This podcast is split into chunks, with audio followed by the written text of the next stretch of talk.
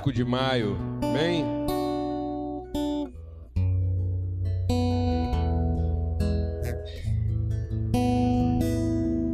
Os nossos meses estão ficando mais curtos, não estão? Hã? A gente fala 5 de maio aí, o ano já vai pela metade, né?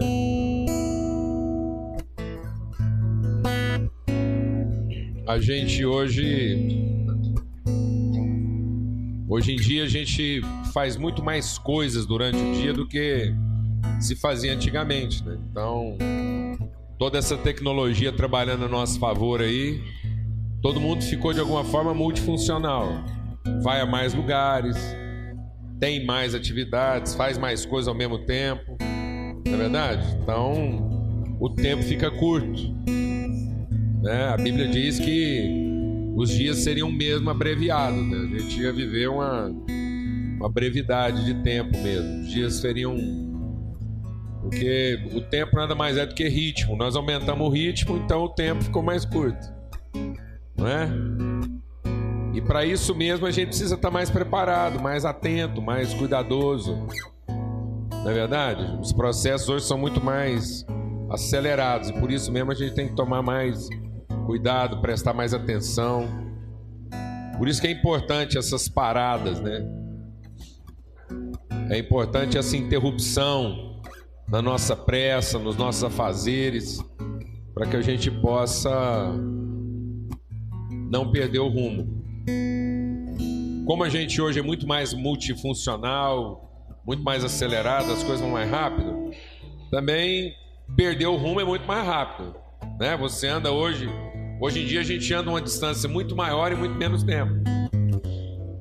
Então os erros têm consequências também mais rápidas e mais graves. Vocês concordam ou não? Antigamente o cara ia a pé, ia a cavalo, então até ele errar o caminho demorava mais, não é?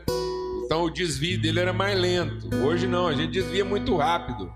Né? A hora que você vê, já o dano já está feito. Então a gente tem que ficar mais atento. Isso é igual pilotar uma carroça e pilotar um carro de Fórmula 1. O cara tem que ficar mais ligado, porque a, o acerto chega mais rápido, mas também o erro chega mais rápido. É ou não é verdade? As consequências, os danos chegam na nossa vida de forma muito mais rápida. Por isso, nós temos que redobrar nossa atenção. Estar tá reunido aqui de manhã, poder orar, poder meditar na palavra de Deus, é uma forma da gente prestar mais atenção no nosso caminho. Quando Paulo escreve aos Efésios, ele fala sobre isso. Né? Quando Paulo escreve aos Efésios, é uma das exortações que ele faz para a igreja de Éfeso é Preste mais atenção no caminho que você está percorrendo. Presta mais atenção para verificar por onde é que você está indo, onde é que a sua caminhada vai te levar. Amém, mano? Amém? Essa é uma boa exortação, não é? Ser um pouco mais atencioso com o caminho que nós estamos trilhando. Onde é que isso vai nos levar? Como é que vai terminar essa caminhada, aquilo que eu, aquilo que eu tô determinando para minha vida, minhas ações, minhas decisões, minhas escolhas. Aonde é que isso vai me levar? Onde é que isso termina? Como é que eu vou concluir isso? Amém? Por isso é bom a gente estar junto aqui, ter um tempo para orar e adorar a Deus, meditar mesmo na palavra, aprender. Amém? Vamos ter um tempo de oração. Eu queria convidar hoje você a fazer algo um pouco diferente do que a gente geralmente faz aqui. Nós vamos reservar aí alguns minutos para cada um fazer um tempo aí de oração silenciosa. Você fechar seus olhos e desacelerar um pouco, meditar, falar com Deus e orar mesmo, pedir para que Deus nos esclareça, para que Deus nos ilumine, nos revele né, o caminho por onde a gente está andando. Amém? Nossas motivações, nossos sentimentos.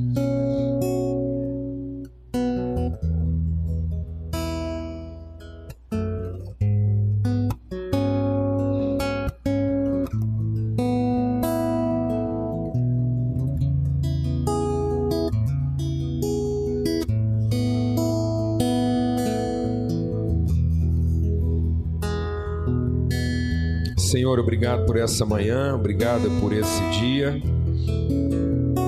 obrigado por essa parada, obrigado porque na nossa trajetória, na nossa corrida, nós podemos parar um pouco agora e meditar, avaliar, olhar para o mapa, checar as coisas que têm que ser checadas, conferir, Senhor, reabastecer para que a nossa viagem alcance destino. É tudo isso que nós queremos, ó Pai, alcançar o nosso destino. Perguntar se esse é mesmo o caminho que nos leva à vida eterna. É isso que nós queremos, ó Pai. Está constantemente conferindo. Está constantemente, ó Deus, verificando as coisas que precisam ser verificadas na nossa vida. Ó Deus, no nome de Cristo Jesus, o Senhor, poderoso nome de Cristo Jesus, o Senhor, ó Pai, fala mesmo, Senhor, ao nosso coração. Em nome de Cristo Jesus, fala Espírito de Deus. Amém. Eu, eu viajo muito. Eu viajo muito. E no meu trabalho, assim, uma das, das coisas que são intrínsecas do trabalho é viajar muito. E eu conheço muita gente que viaja muito também. às vezes eu converso com as pessoas e eles falam assim: Ah, eu quando eu tô viajando eu não gosto de parar, não. Eu gosto de entrar e chegar logo onde eu tenho que chegar. Ou então tem gente que gosta de carro assim com muita autonomia, não é? Ah, meu carro, o tanque é grande, dá uma autonomia aí de 700 quilômetros. Eu, particularmente, eu, eu questiono essas coisas, sabe? Eu não sei se é muito bom ter, assim, carro com muita autonomia. Porque se você tiver certo, vai tudo bem, mas se tiver errado também, vai demorar muito você saber que chegou no lugar errado. Sim ou não, mano? Então, eu gosto de dar uma paradinha. Bato um papo, dou uma conferida, ver se tá tudo certo, glória a Deus, mano? Eu, eu entendo assim que paradas periódicas durante a viagem ajuda a gente. Você verifica um óleo, verifica um pneu, amém, mano? Amém? Bate um papo, vê se é por ali mesmo que vai, confere, amém? Agora tem gente que é desatinado, sai quer chegar logo de qualquer jeito, apressado. Isso para um caminho que a gente está batendo ele há muito tempo, tudo certo, mas para caminhos novos, isso é muito perigoso. E como a vida é sempre uma vida de novos caminhos, na verdade, a vida que nós estamos vivendo, ninguém passou por ela antes, amém, mano? Alguém aqui já passou pela sua vida antes? Você teve a chance de percorrer o caminho, verificar e depois começar tudo de novo, não tem jeito. Então a vida é sempre um caminho novo, um caminho pelo qual nós nunca passamos antes. Então essas paradas nossas são paradas de verificação. Um domingo desse, sim, de manhã, é hora de você verificar o óleo, verificar o pneu, é mesmo? Bater um papo, conferir. É, e a gente vai vendo as pessoas aqui e fala, ó, oh, rapaz, o caminho é por aqui mesmo, que eu tô vendo, a minha turma tá indo é por aqui, amém? Aí você vê um amigo que andou sumindo, você fala, por onde será que ele tá? Andando. Amém? Aí é hora de ligar para alguém e falar, escuta, um de nós dois errou o caminho, hein? Eu não tô te vendo mais. Um de nós dois tá no caminho errado. Um amigo que você nunca mais encontra, um dos dois pegou o caminho errado, sim ou não? Sim ou não, amado? Amém. Glória a Deus. Vamos ter um tempo de adoração, tá falando com Deus e aproveitando mesmo essa hora.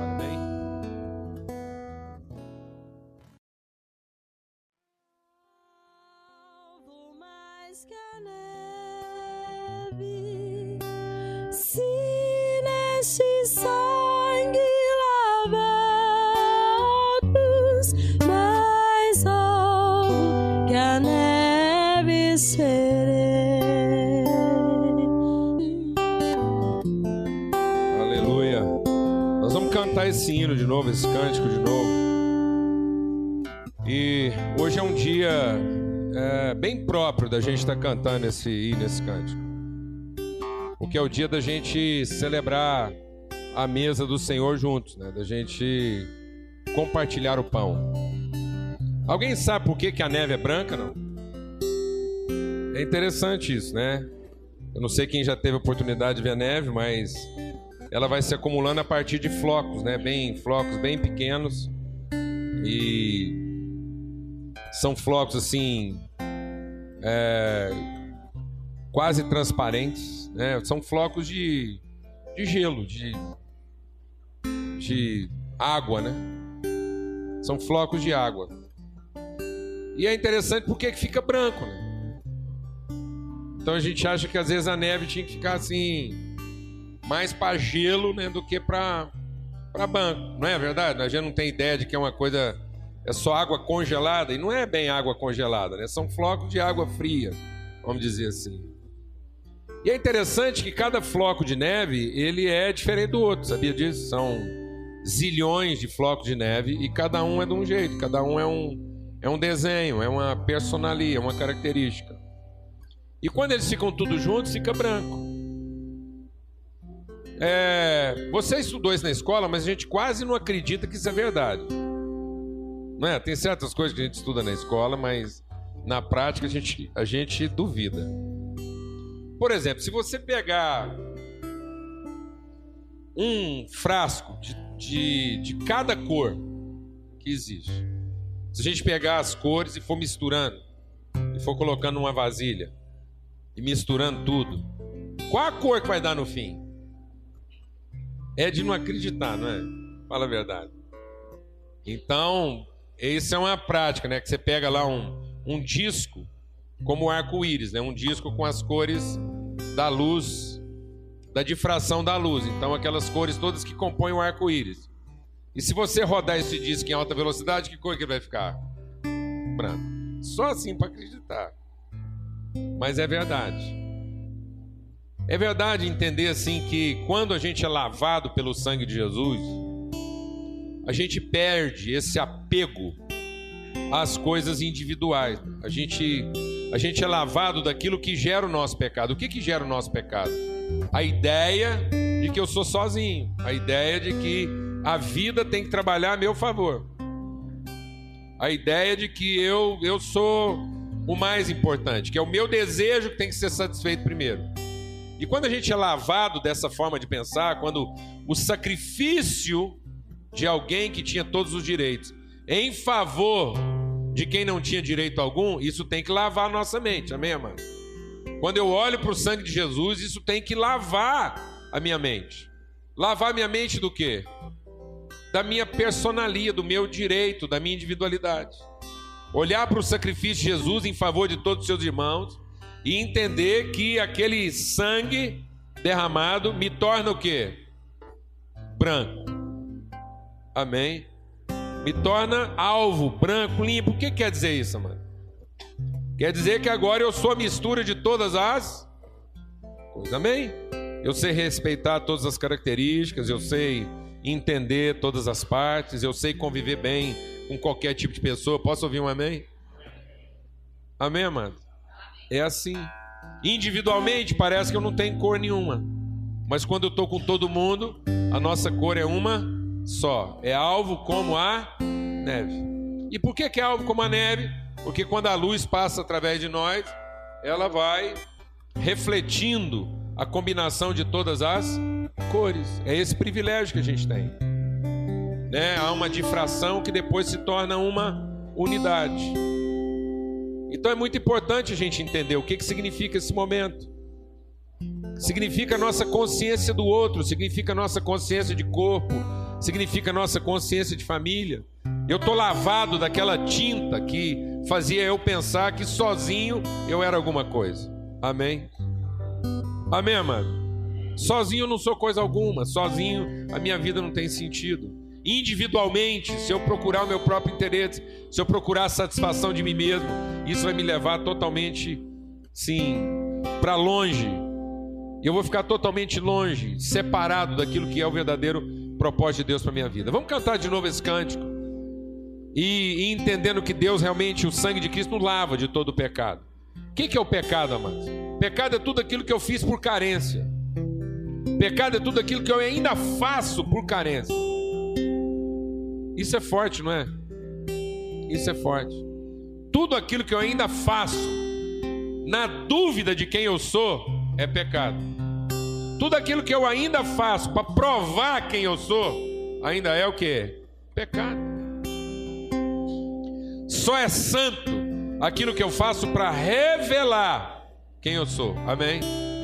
Só é santo aquilo que é feito a partir de uma certeza, de um propósito, de um entendimento e não de uma dúvida. Quantas coisas na nossa vida a gente ainda faz porque tem medo? Quantas coisas na nossa vida a gente ainda faz porque tem dúvida? Quantas coisas na nossa vida a gente ainda faz para provar alguma coisa? Tem gente que até hoje ainda trabalha porque tem medo de ficar pobre. Tem gente que até hoje ainda trabalha porque tem medo de passar fome. Alguém sabe o que eu estou falando ou não? Trabalhar porque está com medo de passar fome é pecado. Vou repetir. Porque às vezes a gente tem uns pecados aí que a gente acha que só um tipo de coisa é pecado. Deixa eu falar uma coisa. Trabalhar porque eu estou com medo de passar fome é pecado é desprezar, é ignorar o amor e a fidelidade de Deus na nossa vida. Posso ouvir um amém, mano? Alguém está entendendo o que eu estou falando ou não? Porque toda vez que eu faço alguma coisa que coloque em dúvida o amor de Deus pela minha vida, o compromisso de Deus com a nossa existência, é pecado. Pecado. Trabalhar por necessidade é pecado. É verdade. Nós devíamos estar trabalhando para quê? Para mostrar o amor que a gente tem pelas pessoas, o compromisso que nós temos por elas. A nossa forma de servir as pessoas através daquilo que nós fazemos. Então a nossa remuneração seria justa, justa, é justo, é justo o trabalhador receber pelo seu trabalho. Isso é justiça. Amém, amado? É uma forma de compartilhar virtudes e não de explorar uns aos outros. Você pode ter certeza, quando você está trabalhando, que você está com medo de ter falta, você acaba explorando as pessoas. Quando a gente trabalha porque está com medo, a gente nunca faz o nosso melhor. A gente sempre guarda um pouquinho para ter que usar amanhã. Alguém entendeu isso aqui não? Quem trabalha porque está com medo nunca faz tudo o que podia, só faz o mínimo do que devia, porque tem que guardar um pouco para amanhã, porque está com medo. Mas quando a gente não tem medo, em todo momento a gente faz o que? Tudo. Gente entrega tudo, faz o melhor, se dedica, sim ou não? Amém. Que coisa maravilhosa. Se a gente entendesse que esse é o nosso privilégio privilégio de ser lavado do nosso pecado, lavado da nossa ignorância, lavado da nossa cobiça, lavado do nosso medo, né? Lavado do nosso senso de competição. Nós não temos que competir, nós não temos que, que ser melhor do que ninguém, mas nós podemos estimular uns aos outros. Então vamos cantar de novo esse hino, esse cântico, e dizer que aqui estão pecadores lavados. Gente que agora entendeu que não faz nada porque está com medo, não faz nada pelo pelo senso do direito. Amém? Gente que ficou limpa, pura. E se nós ficamos puros, nós vamos poder refletir melhor a Cristo. Vamos cantar esse cântico de novo aí, com alegria. Eu queria convidar você a ficar de pé. E esse cântico tem uma melodia assim um pouco lenta, a gente corre o risco de. Vamos cantar ele mais bem posicionado. Não como quem está indo dormir, mas como quem está levantando para trabalhar, amém? Aleluia, graças a Deus. com vocês um trecho da palavra de Deus, está lá em Romanos, no capítulo 12, para a gente poder meditar e, e, com isso a gente compartilhar a ceia aqui essa manhã. À luz daquilo que a gente já tem compartilhado desde o início da nossa reunião, diz assim: portanto, Romanos 12, 1, portanto, irmãos, rogo-lhes, eu peço, eu, eu digo a vocês, eu oriento vocês. Esse rogo de Paulo aí não é como quem solicita, é como quem orienta. Porque ele está embasado, ele está tomando como base a misericórdia de Deus. Esse sacrifício de Cristo, o sacrifício de Cristo, quando a palavra de Deus diz que o sangue de Cristo nos lava de todo pecado, é porque ele nos redime, ele nos liberta das nossas culpas anteriores, as culpas da nossa ignorância, a culpa da nossa desobediência, a culpa da nossa falta de referência. E agora em Cristo eu tenho modelo. Por que, que Cristo é o meu Salvador? Porque Ele é a minha referência. Ele agora é o meu norte, Ele é o meu rumo. Eu sei exatamente agora por onde eu não tenho mais desculpa. Cristo é o meu Salvador porque eu não tenho mais desculpa. Eu tenho agora uma referência da parte de Deus, o que, que é de fato ser um homem ou mulher segundo o coração, o caráter, a natureza de Deus. Então eu rogo por isso. Então, quando ele está falando disso, ele não está tá dando uma sugestão. Ele está dando uma direção, ele está estabelecendo uma referência. Segundo aquilo que eu percebi, segundo aquilo que nós vimos na ação de Deus a nosso favor, assim deve ser a nossa ação em favor de Deus, em favor das pessoas. Então eu rogo, pelas misericórdias de Deus, que vocês se ofereçam, que vocês se entreguem, que vocês se submetam, que vocês se dediquem esse é o apelo da nossa dedicação. Amados, a vida cristã não é uma proposta. A vida cristã é uma direção. A vida cristã não é uma opção, não é uma alternativa. A vida cristã é o único caminho para aquele que quer de fato conhecer a vida de Deus, que quer conhecer o propósito eterno de Deus, a forma divina de viver. A forma divina de viver está em Cristo. Ele é o Salvador, ele é o Senhor, ele é a referência, ele é o único caminho. Ele é o unigênito de Deus.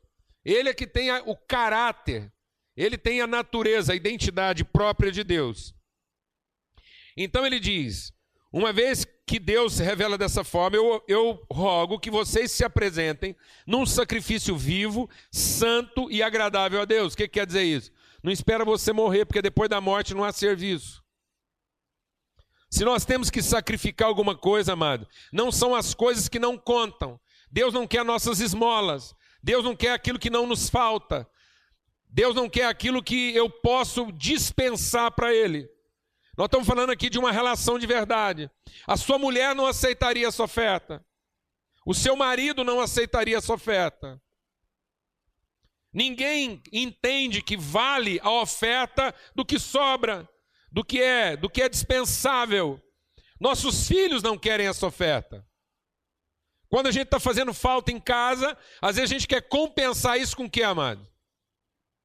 Com presentes, com dinheiro, e é isso que eles querem? Não, não é isso que eles querem. a não ser que a relação esteja totalmente degenerada, a não ser que a relação pareça perdida no coração das pessoas, elas vão trocar a relação por quê? Por dinheiro, por presente, por benefício.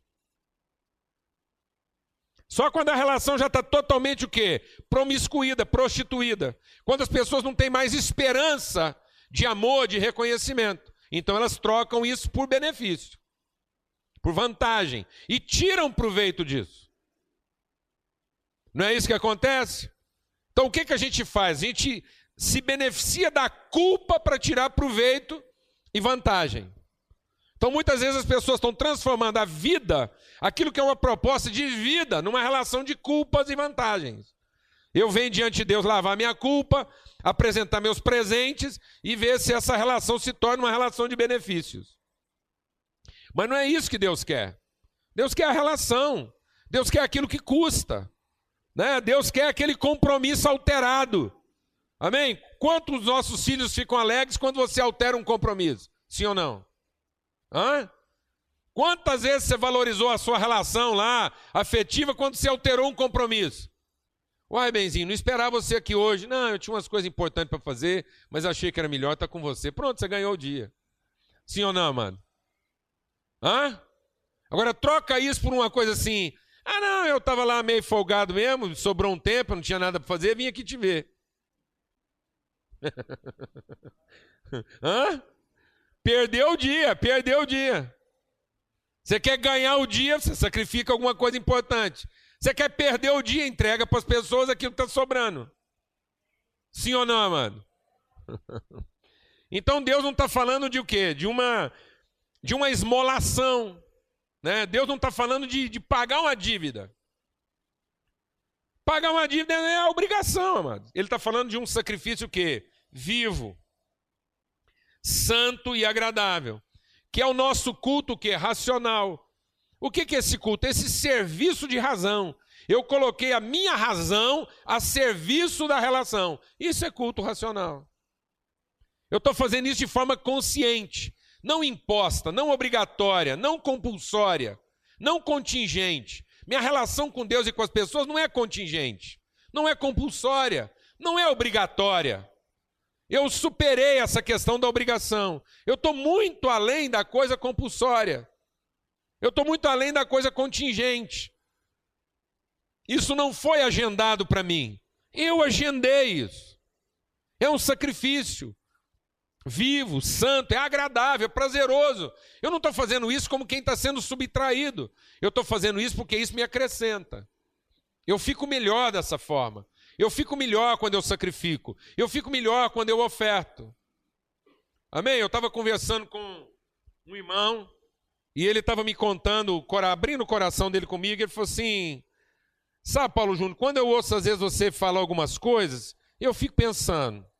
Eu vou para casa e vou me esforçar e vou aguentar essa mulher, vou aguentar essa família e vou dar um jeito. Eu aguento, eu fico lá mas ao mesmo tempo eu penso assim, mas não é isso. Será que é isso? Eu ficar dentro dessa casa, tolerar e ser infeliz, ela infeliz, eu infeliz? É esse o sacrifício que Deus quer? É desse sacrifício que Deus está falando? Um sacrifício de quem está simplesmente se resignando né, a uma culpa. Eu falei, irmão, deixa eu falar uma coisa. Você eventualmente sair da sua casa, abandonar sua família, muito provavelmente, às vezes, isso não vai te levar para o inferno. Você não. Às vezes você está preocupado de morar com o capeta o resto da vida, mas talvez um pecado desse não vai te levar para o inferno.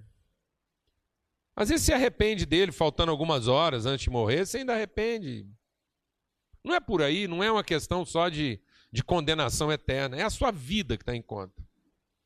E quando a palavra de Deus está falando de um sacrifício, não é um sacrifício de quem de quem está sendo obrigado a fazer isso e está e tá, e tá sendo subjugado a essa condição. Quando a palavra de Deus está falando de sacrifício, está falando do sacrifício em favor daquilo que você acredita. Não é o seu futuro, mas é o que está à sua frente. Eu não estou fazendo um sacrifício porque eu tenho medo de morar no inferno no futuro. Não, eu estou fazendo um sacrifício porque eu sei exatamente onde é que eu quero chegar. É o que está à minha frente, é a minha referência. É aquilo que eu acredito, são meus valores. Eu me sacrifico em favor daquilo que eu acredito. Isso não me, isso não me subtrai, isso me acrescenta. Isso não me torna infeliz. Isso é a minha forma de ser feliz. É me sacrificar em favor daquilo que eu acredito é me empenhar em favor daquilo que tem valor para mim. Então ninguém está me subtraindo, ninguém está me tirando nada. Eu estou ofertando isso voluntariamente. Eu não posso ficar dentro de uma casa e querer ficar dentro de uma casa achando que só porque eu estou ali dentro e está todo mundo me tirando tudo, mas eu estou ali porque eu quero obedecer. Isso não é obediência. Isso é uma resignação estúpida. Isso não vai tornar ninguém melhor, isso vai me tornar pior e o meu pior vai contaminar todo mundo. Mas eu vou ficar ali porque esse é o meu sacrifício o quê? Agradável.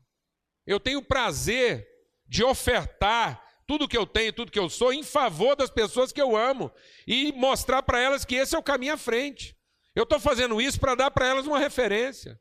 Eu estou fazendo isso para construir dentro da minha casa uma história. Para dar para as pessoas uma esperança. Amém, meu irmão? Então, ele diz que esse sacrifício é agradável. Esse é o nosso culto racional. Eu estou fazendo isso de maneira lúcida. Eu estou fazendo isso de forma entendida. E ele diz: então não se conformem, não se amoldem, não se deixem modelar pelos padrões desse mundo. O que está estabelecendo o padrão da sua casa, mano? O que, que estabelece hoje o seu padrão de vida? É o que a gente vê na televisão, é o que a gente vê nas revistas, é o que a gente ouve nas ruas. O que que fala para você o que é mais importante? O que que define lá na sua casa o que é mais importante? O que, que define no seu dia a dia o que é mais importante? É o que o mundo diz? É o que as pessoas dizem? É o que o mercado diz? Ou é aquilo que o Espírito de Deus revela ao seu coração? É isso que é um sacrifício. Eu acredito. Né? É, uma, é uma certa forma de, de, de doação em favor de um bem maior. É como os homens que partiam para a guerra. Sabiam que às vezes não iam voltar. E o que, que arrancava eles de casa pensando que eles poderiam ficar em casa protegendo sua família? É porque eles estavam lá sendo solidários a uma coisa maior, a uma coisa que ia trazer bem e, e trazer virtude para todo mundo, para sua casa e para todos os seus amigos. Ele acredita nisso. E porque ele acredita nisso, ele tem prazer em se sacrificar em favor disso. E ele não se amolda, ele não se rende ao que está sendo imposto. Hoje é uma cultura sendo imposta. Hoje é um domínio se impondo na mente das pessoas. E os homens e as mulheres, por comodidade, se rendem a essa forma de pensamento. Estão se tornando reféns dentro da sua própria casa. Tem medo de lutar contra isso. Tem medo de resistir contra essa influência. Fica mais fácil ser dominado. Fica mais fácil ser controlado. Fica mais fácil não resistir. Alguém está entendendo o que eu estou dizendo, mano? E aí o mundo vai impondo, vai entrando, vai dizendo como é que tem que ser, quando tem que ser, por que tem que ser. E a gente se torna no fim do, do, do dia o quê? Uma casa, uma família dominada por um pensamento imperialista, inescrupuloso.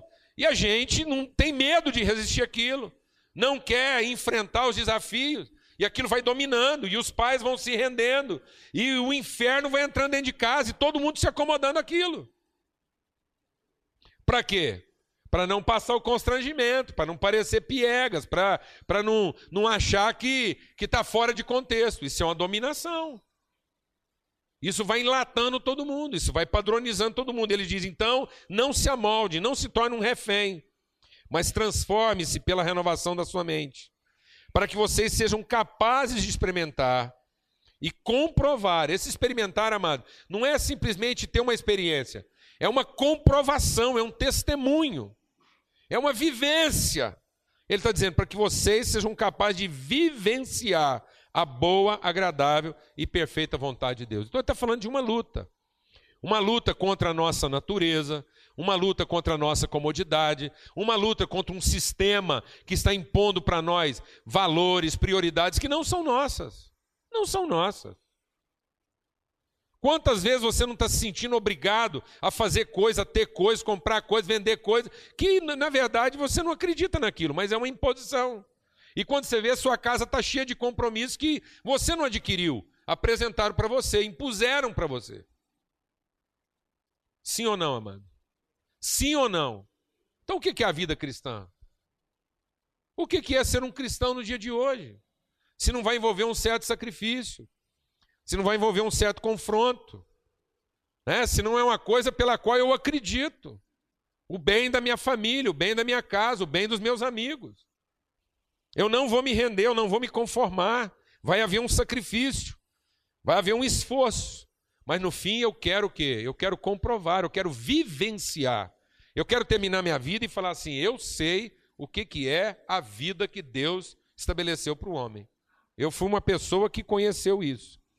Por isso, pela graça que me foi dada, digo a todos vocês: ninguém pense de si mesmo além do que convém. Deixa Deus ministrar o seu coração.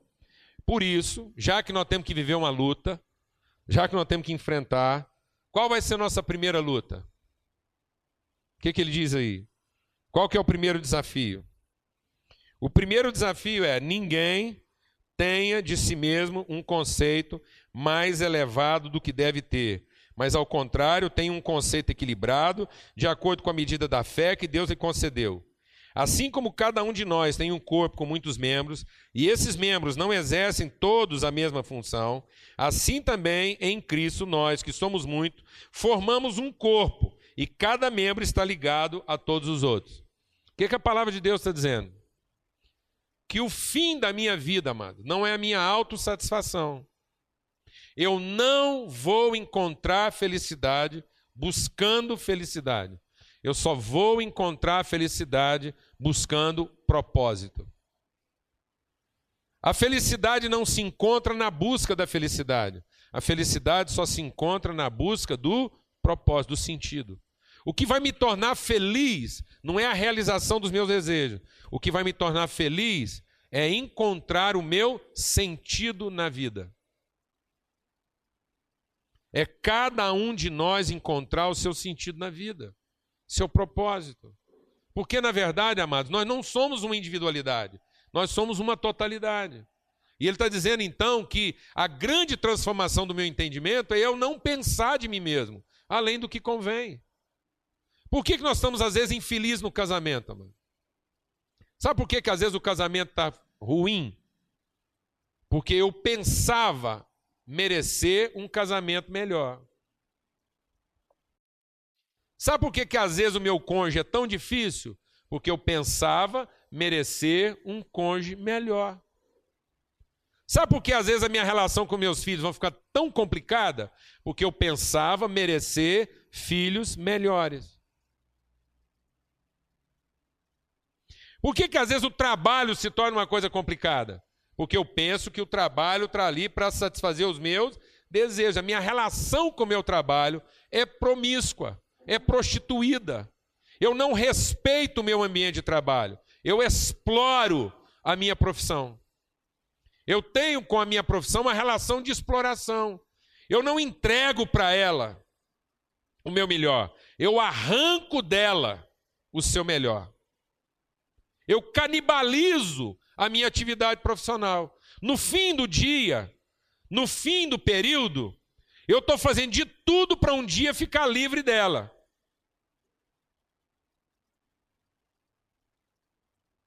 Alguém entendeu o que eu falei? Não. Muitas vezes eu trabalho demais para um dia ficar livre daquilo.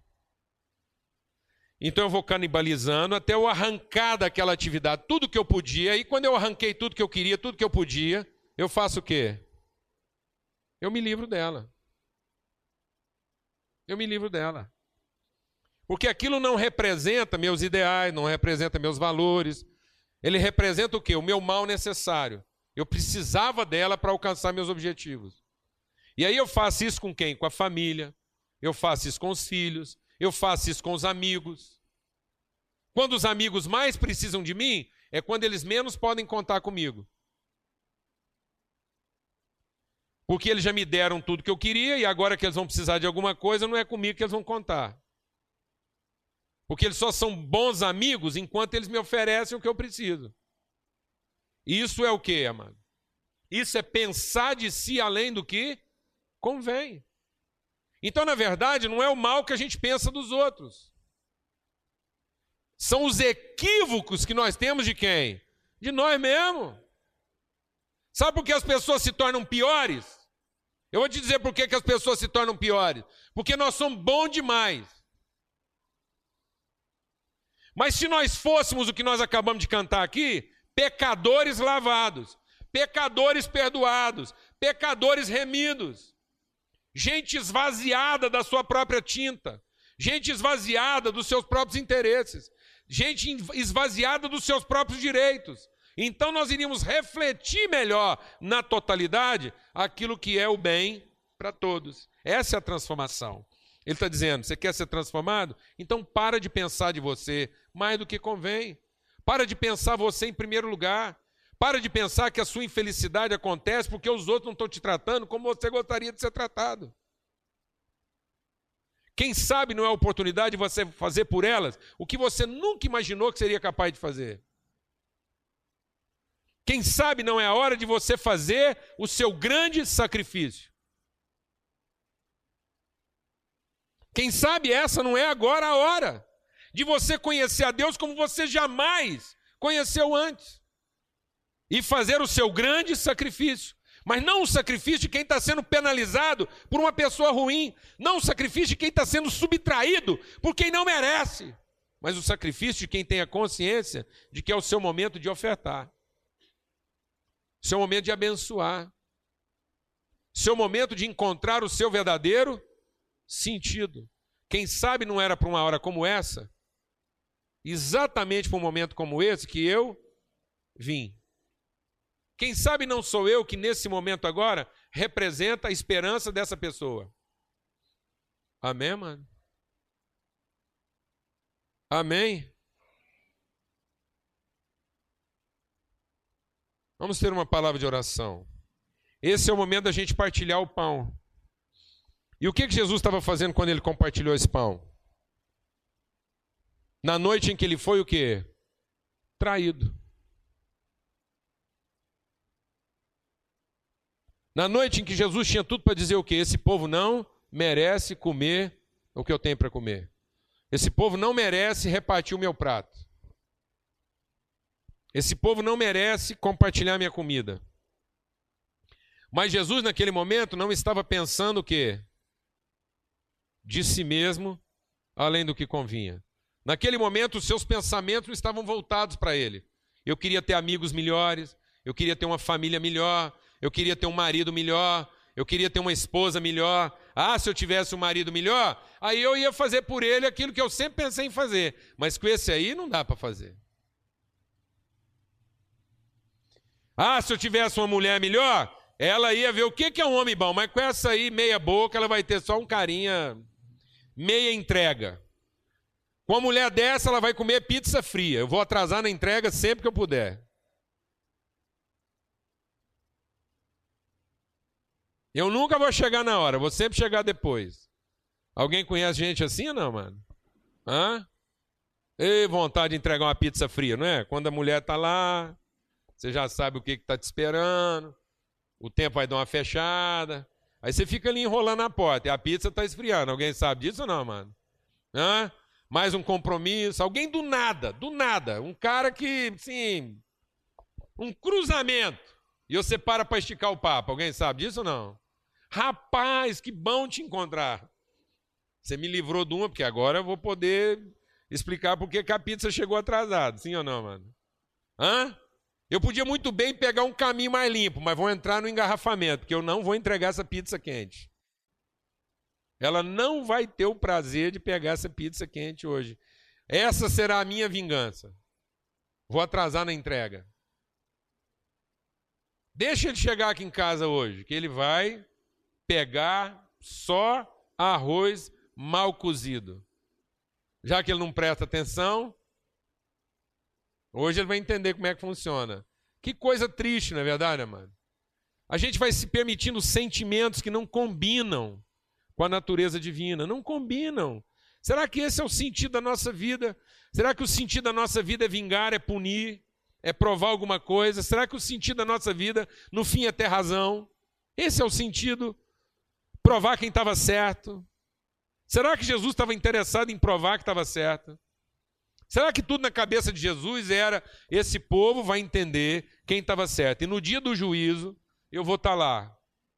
Sabe, eu sinto, eu vou te falar sinceramente, do jeito que a gente monta a nossa espiritualidade, a nossa religiosidade, eu penso que as pessoas acham que Jesus vai ter o maior prazer em condenar as pessoas que não acreditaram nele.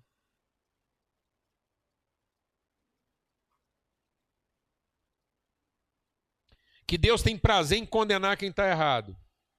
Sabe, mas nós não entendemos que a condenação custa para Deus. A condenação custa para quem ama. Para quem ama, condenar é muito difícil. Dói mais em quem condena do que quem é condenado. É muito difícil gerar separação onde tudo que você queria era aproximação. E esse deve ser o nosso coração. Nosso coração tem que ser favorável sempre, abençoador sempre. Não pensar de nós, não colocar né, a nossa vida em primeiro lugar, não colocar nossos interesses em primeiro lugar. Outro dia um irmão estava conversando comigo e ele, ele começou a falar: Olha, Paulo Júnior, eu não dou conta, eu não entendo, eu não sei o quê. E ele foi falando, tudo estava ruim na vida dele. E tudo que ele ia falando, ele começava com eu. Eu. Eu falei, companheiro, deixa eu falar um negócio. Não existe nada na sua vida que vai funcionar enquanto tudo na sua vida começar com eu. Não tem nada que começando com eu, eu, eu, eu, eu acho, eu penso, eu quero, eu entendo, eu digo, eu exijo, eu gostaria. Amados, é essa ideia de que eu sou merecedor, de que eu tenho direito, que eu posso, eu tenho, é que está acabando conosco. Essa é a revolução. E sabe o que, que o mundo faz? O mundo faz você pensar primeiro em quem? Essa cultura do mundo diz que a felicidade começa por onde? Fala para mim, amado. O mundo diz que a felicidade começa por onde? Eu. E nós estamos ficando reféns disso. Compartilhar a ceia. Deixa Deus ministrar o seu coração. O mistério da ceia é porque a ceia não foi ser servida para comer. Sabe qual é o grande segredo da mesa da família, mano? Não é o prato que se come, é o prato que se serve. Você quer começar uma revolução lá na sua casa? Ensina as pessoas a servirem umas às outras. Ensina as pessoas a esperarem umas pelas outras para começar a comer. Glória a Deus, mano? Tem gente que acha que dar graça na oração, na, na refeição, é uma religião, né? Tipo assim, se não der graça, a comida vai fazer mal. Então tem gente que fica dando graça pela comida, tentando tirar os capetas que tem na comida, né? Eu já vi gente dar graça assim, Deus, eu quero agora abençoar esse pão que vai comer, porque esses pão tem alguma maldição, se o padeiro que fez ele era encapetado, se o homem que plantou o trigo, qualquer demônio que entrou nesse pão lá, eu quero uma comida santa. Então ele está tão preocupado em ser contaminado. Não, mano, sabe por que a gente dá graça na comida? Para entender que isso é uma dádiva. O alimento é uma dádiva, não é uma conquista. O alimento é um privilégio, não é um direito. E como nós vamos dar graças, amado, um vai ter que esperar pelo outro, amém? Porque ninguém come até que todos o quê? Agradeçam. E uma vez que nós agradecemos, agora nós temos condição de prestar atenção um no outro e servir um ao outro antes de comer. Eu aprendi essa lição muito cedo. Uma vez eu fui comer numa casa e e aí eles começaram, a hora que se viu a refeição, deu graça. E todo mundo foi. É, eles pegaram um prato, eu era mais ou menos assim o terceiro ou quarto da fila. E aí alguém pegou o prato lá na ponta da fila, lá da mesa, e foi me perguntando. Não perguntou se quer arroz? Quanto? Tá, A hora que o prato chegou em mim, ele chegou assim mais ou menos montado, né? Eu, eu era meio que o, o último, o penúltimo, eu já encarei. Falei, ah, liberou geral. Eu chegou aqui, eu Ó que eu armei. O senhor da casa falou assim, ó Paulo Júnior, aqui a gente espera até que todos tenham sido servidos.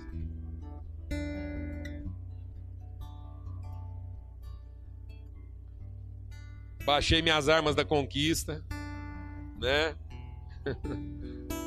Minha espada, porque tem muita gente que não, não, não almoça com faca, almoça com espada, né? Não é? Ele não almoça com garfo, ele almoça com um arpão. Então, assim, aí eu baixei, e aí a gente foi esperando até que todos os pratos estivessem o quê? Montados. O que eu achei curioso era o seguinte: é que é, todo mundo participava daquilo, todo mundo servia todo mundo antes de comer. Eu, eu, é tão engraçado essas coisas, né? Eu, eu fico assim pensando, de onde foi que a gente tirou essas coisas? Às vezes eu vou nas festas, vou lá fazer um, um casamento, comemorar um aniversário. Eles falam assim para mim: agora você pode ir lá servir. Fala, não, não, vou esperar. Não, mas pastor pode servir na frente. Eu falo, onde é que eles tiraram isso, né? Que tipo de, que tipo de pastor, que tipo de autoridade nós estamos formando? Hã? Aí eles falam assim: não, o presidente pode comer na frente. Não, o cara, para ser um presidente de verdade, tinha que ser o último a comer, sim ou não, mano? Todos os chefes e líderes tinham que comer o quê? Por último. Sim ou não, mano? Porque não tem cabimento uma pessoa que é líder achar que ela tem um direito que porque é líder come na frente. Pensando que se fizer falta vai fazer para alguém. Não se fizer falta tem que fazer para o cara que está liderando o processo. Até para ele sentir que está fazendo falta, para ele poder tomar uma providência. Sim ou não, mano? Amém? Você sabe por que, que muita empresa quebra? Vou explicar por quê. Porque paga o dono primeiro.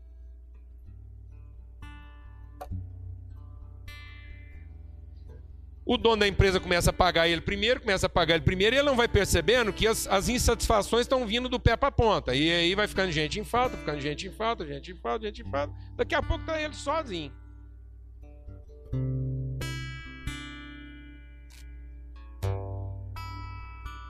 Empresa que paga o dono primeiro é igual um navio que salva o comandante primeiro.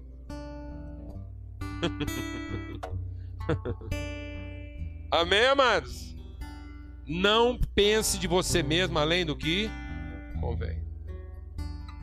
Saiba reconhecer na vida o seu propósito e não a sua necessidade ou o seu desejo. A mesa não é para gente sair comendo. A mesa é para a gente ter o privilégio de primeiro servir.